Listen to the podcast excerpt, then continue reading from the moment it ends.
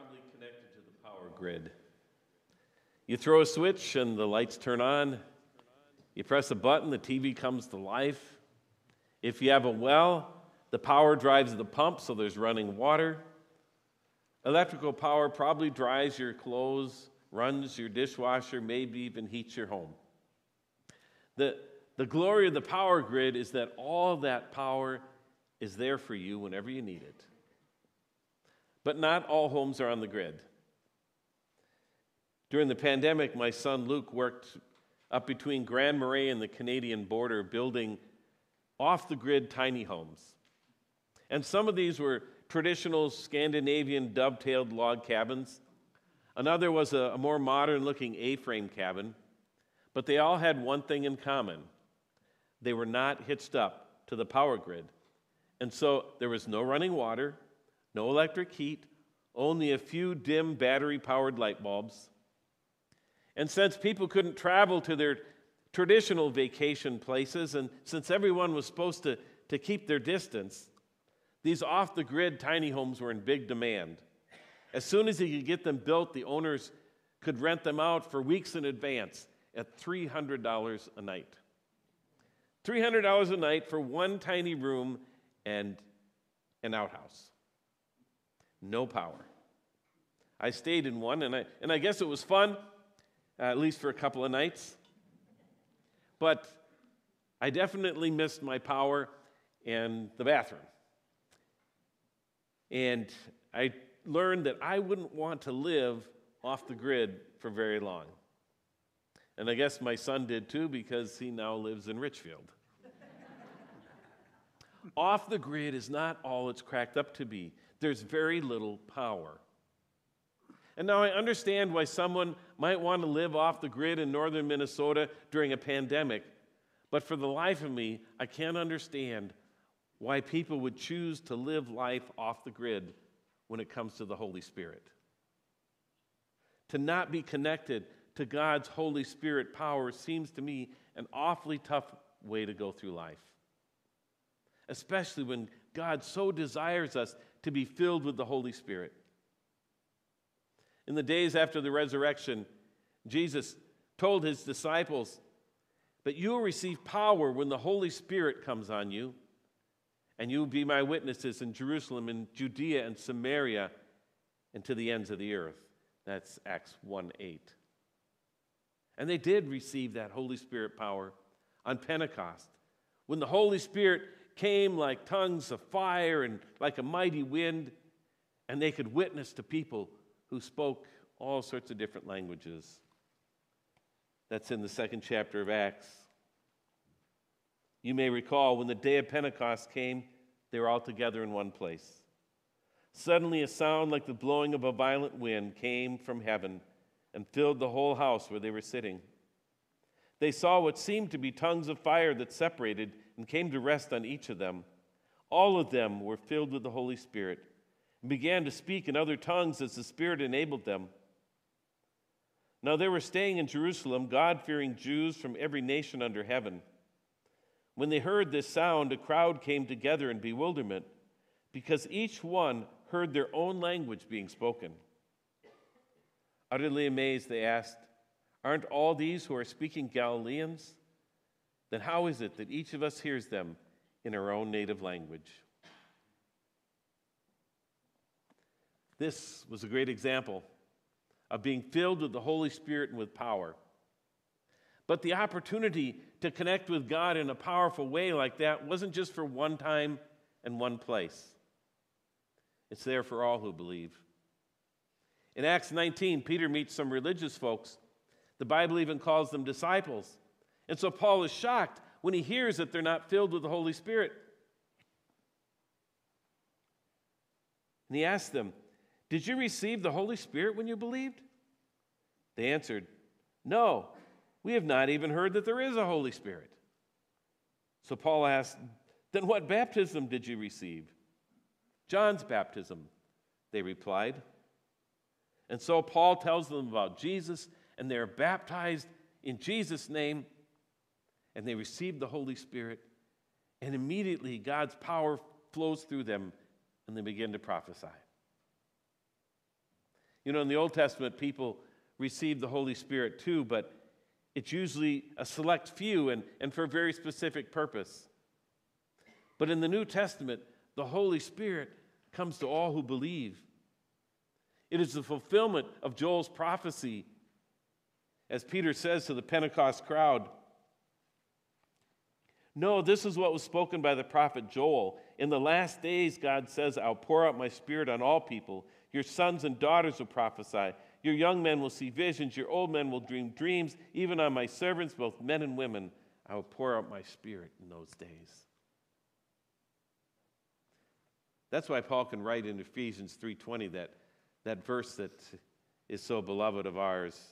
Glory to God who is able to do far beyond all that we could ask or imagine by his power at work within us. Like a house connected to the power grid that receives all the power it needs, a life connected to the Holy Spirit is a life with all the power that we need to fulfill God's purposes for us.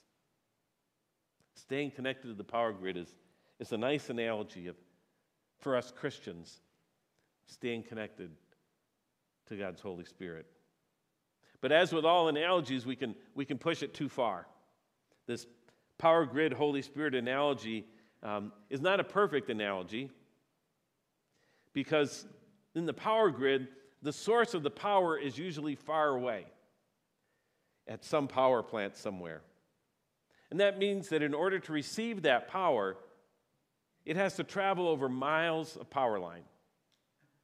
And if we ever do get another snowstorm in Minnesota, we can see the problem with that. Because you get a heavy snow, the branches on the trees break, they come down on the power lines, or, or ice gathers on them and they break, and then you're cut off from the power. Because of the nature of the power grid, that break can be far away, but still our homes can be plunged into darkness and we lose our power. Maybe even hours or days or even weeks in a few cases. And even when the power is back, then we have that annoyance of having to reset all the clocks and things on our microwaves and ovens and such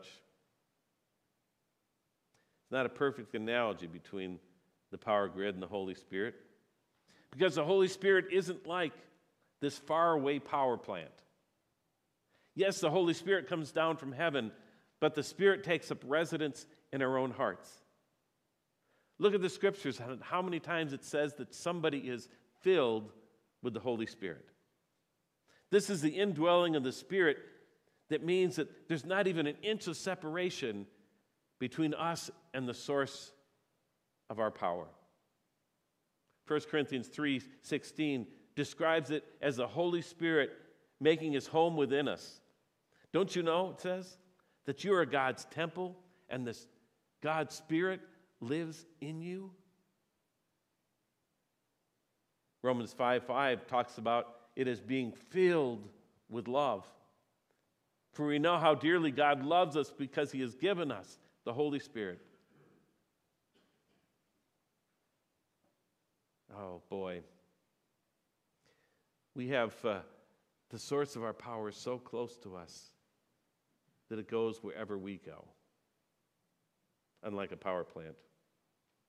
It's more like the commercial for the, uh, uh, the Ford uh, Lightning truck.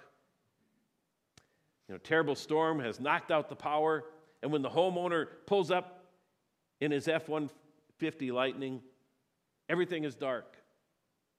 But that doesn't faze him because he brings with him all the power that he needs right there in his truck.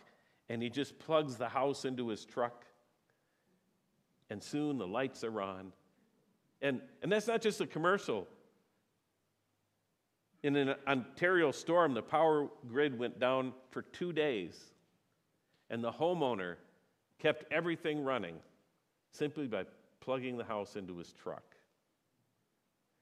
He had the power the whole time.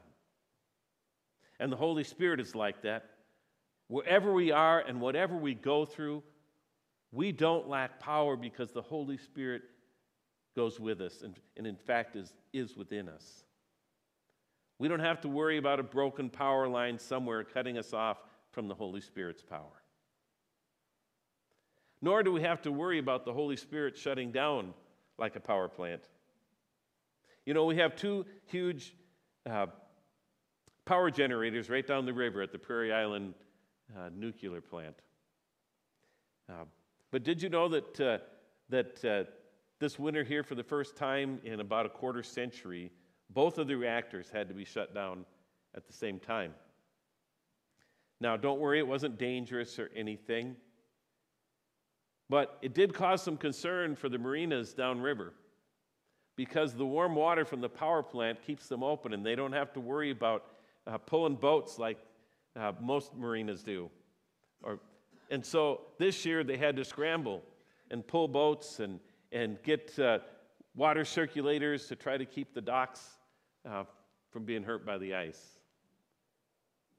That's what happens when you shut down the power plants. Power plants occasionally have to be shut down for maintenance and repair. But the Holy Spirit works with us nonstop. There is no shutdown. Jesus promises in John 14 I will ask the Father, and he will give you another advocate to help you and be with you forever the Spirit of truth. The world cannot accept him because it neither sees him or knows him, but you know him, for he lives with you and will be in you. Did you catch that forever? He will give you another advocate to help you and be with you forever. The Spirit may bring breakthroughs, but the Spirit never breaks down. Even when we break down, even when we are filled with fear and worry and weakness, so much so that, that we don't even know how to pray through it, the Spirit prays for us. Did you know that? The Spirit prays for us. Even when you can't pray, the Holy Spirit knows your very heart and knows the heart of God and prays for us. We hear that in, in Romans 8. In the same way, the Spirit helps us in our weakness. We do not know what we ought to pray for, but the Spirit Himself intercedes for us through wordless groans. And He who searches our hearts knows the mind of the Spirit because the Spirit intercedes for God's people in accordance with the will of God. No storm of life can overcome us because we have the Spirit Himself interceding for us with sighs too deep for words. Power grids can fall apart. Power plants can shut down, but the Holy Spirit is with us always bringing power and breaking through all that would block us from accomplishing God's purposes.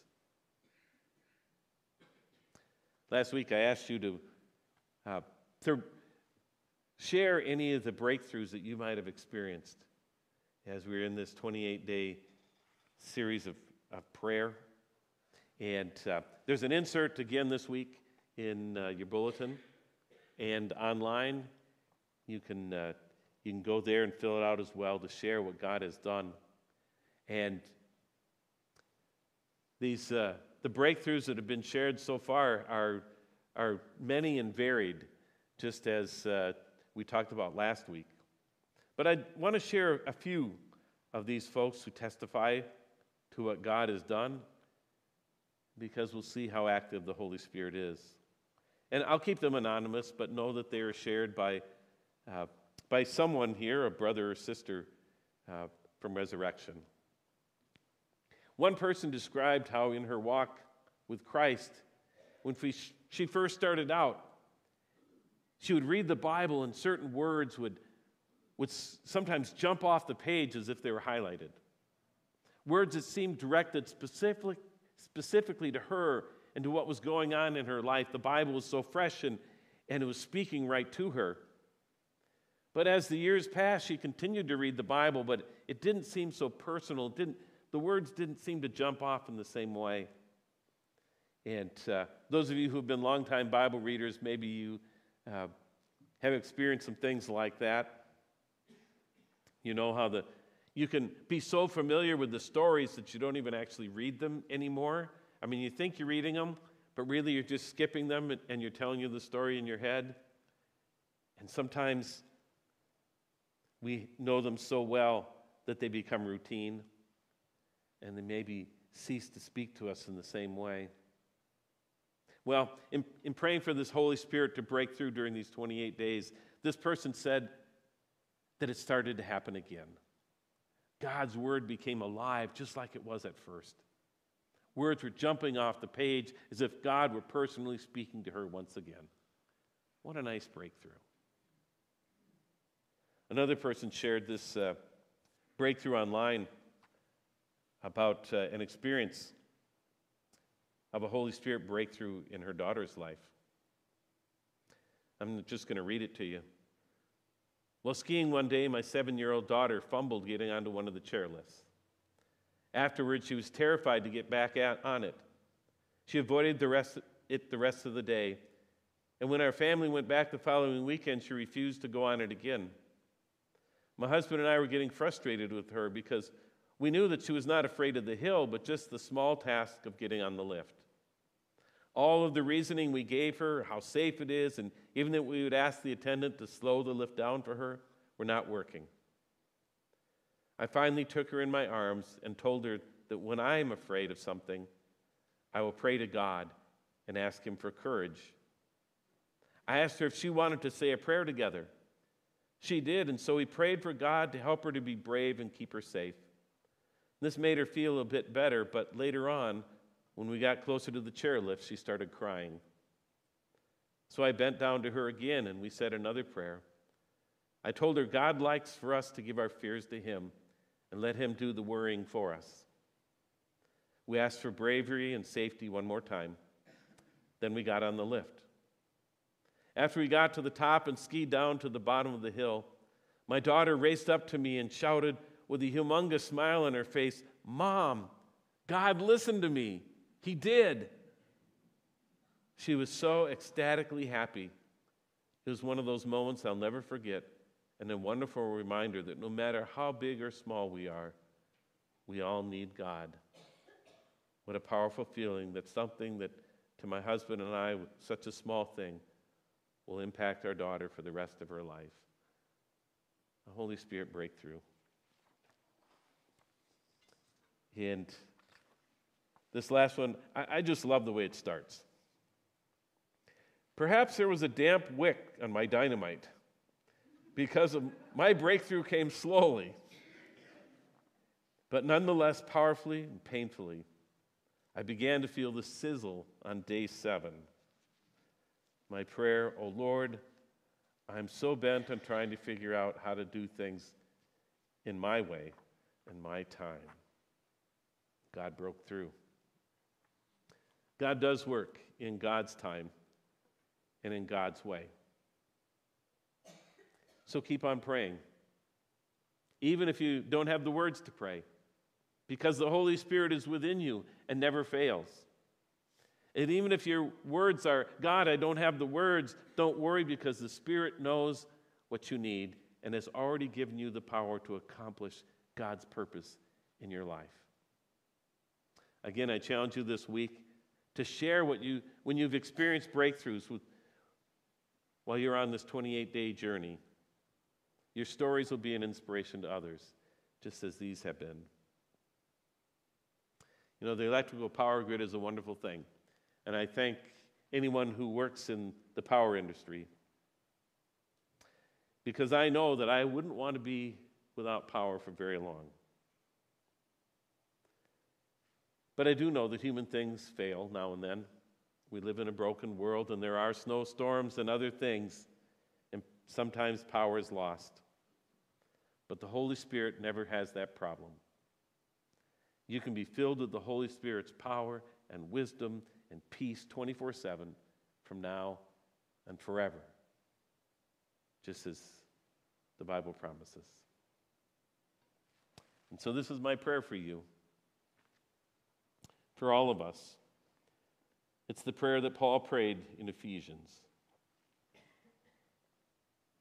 I keep asking that the God of our Lord Jesus Christ, the glorious Father, may give you the spirit of wisdom and revelation so you may know him better.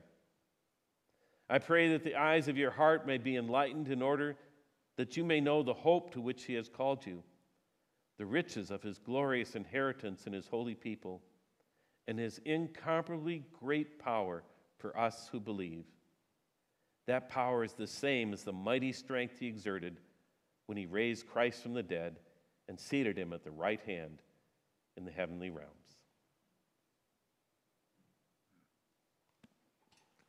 May it be so for each of us. Amen and amen.